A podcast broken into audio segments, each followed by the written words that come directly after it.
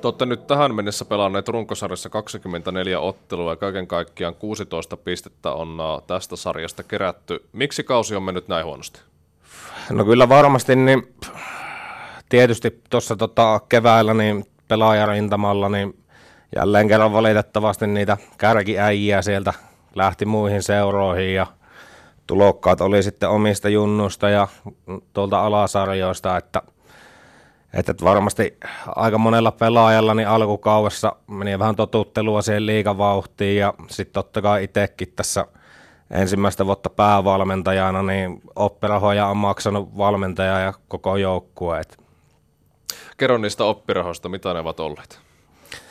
No kyllä tässä, jos kun peilannut vähän syksyä, niin ehkä vähän semmoisella nihilistisemmällä lähestymistavalla olisi ehkä kannattanut, kannattanut lähteä tuohon kauteen. Et aika paljon päästettiin maaleja sen takia, että iso panostus oli tuohon pallolliseen peliin. Et, et, et sitä kautta otettiin aika paljon riskiä pallolla ja tuli keskialueen menetyksiä ja niistä soi, niistä soi omissa. Ja sitten toinen juttu, mihinkä ehkä oltu osattu kunnolla varautua, oli se, että tällä kaudella tuolla salibändiliigassa niin aika monet joukkueet, niin karvauspelissä niin pyrkii tuolta ihan päätylauvasta asti antaa sitä painetta, niin ihan alkukaudesta ei, ei meillä ollut siihen vielä lääkkeitä lähteä sitä purkaan, mutta, mutta siinäkin asiassa ollaan mun mielestä kauan aikana menty eteenpäin aika reippaasti. Tämä on teillä nyt kolmas kausi tässä liikatasolla. Mitä hmm. voidaan sanoa kolmen vuoden jälkeen? No tuota tuota, että niinku, kyllähän se vähän semmoista, semmoista taistelua on kausi kauden jälkeen ollut, että ei ole oikein niinku saatu semmoista pitkäjänteisyyttä siihen tekemiseen osittain sen takia, että sieltä on aika paljon niitä kärkijätkiä aina joka kauden jälkeen lähtenyt isompiin ympyröihin, että et vähän ehkä semmoinen jatkuvuus siitä tekemisestä on puuttunut, että keväällä lyvän porukka kasaa ja koitetaan, koitetaan siitä sitten leipoa mahdollisimman hyvää ja sillä sitten pärjätään. Mm. Sanoit tuossa, että osa näistä kärkijäpistä vaihtaa suuremmille vesille, suurempiin mm. seuroihin, jos katsotaan vaikka nyt liikan sarjataulukkoa. Mm. Niin voidaanko sanoa, että se on jonkun verran myös polarisoitunut, jos ajatellaan, että näillä tämän sarjan häntäpään joukkueilla on no, alle 20 pistettä, ja sitten kärkiengit porskuttaa tuolla yli 40 pisteessä, niin mistä se sun mielestä kertoo? No kyllähän siinä valitettavasti aika, aika monesti kauan jälkeen käy sillä että, että ne pelaajat, ketkä tuolla häntäpää jengessä niin on onnistunut, niin kyllä nuo kärkipääjengit niille soittelee ja tarjouksia antaa ja kyllähän sitä nyt pelaajaa täytyy ymmärtää, että jos iso seura pystyy tarjoamaan hyvän paketin, mihin kuuluu ehkä rahaa, töitä, opiskelua tällainen, niin totta kai se kiinnostaa ja että pelaajatkin kuitenkin haluaa urallaan eteenpäin, niin että mun mielestä niin kuin meidän pienempien seurojen niin pitäisi pystyä vaan sitä omaa, omaa tekemisen tasoa nostaa, että saataisiin piettyä niin kuin ne jätkät vuodesta toiseen täällä. Että. Mm. No puhutaan nyt ihan puhtaasti mm. rahasta. Mitä tämmöiset klassikit, Nokian KRP, Oilersit ja niin edelleen maksavat näille pelaajille?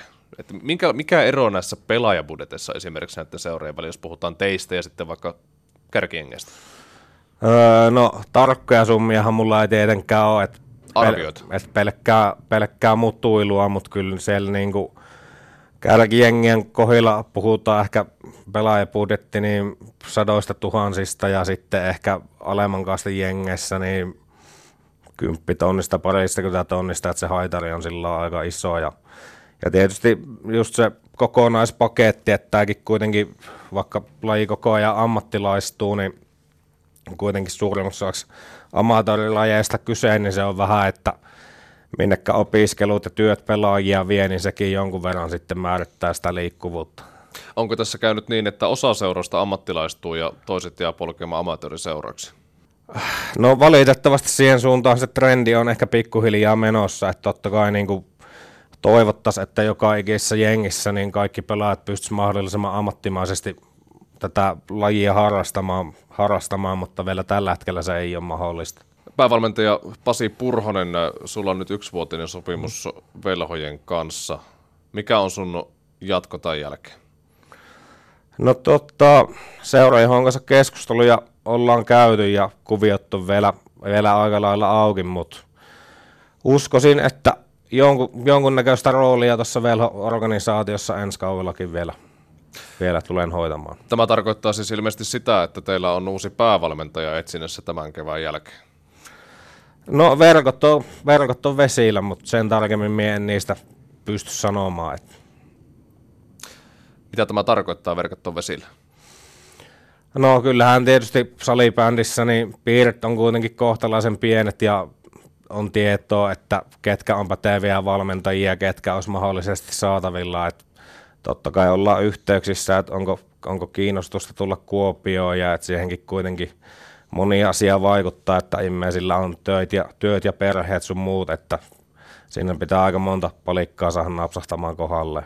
Eli te etsitte tällä hetkellä uutta päävalmentajaa? No en mä sitä varmaan voi kieltääkään.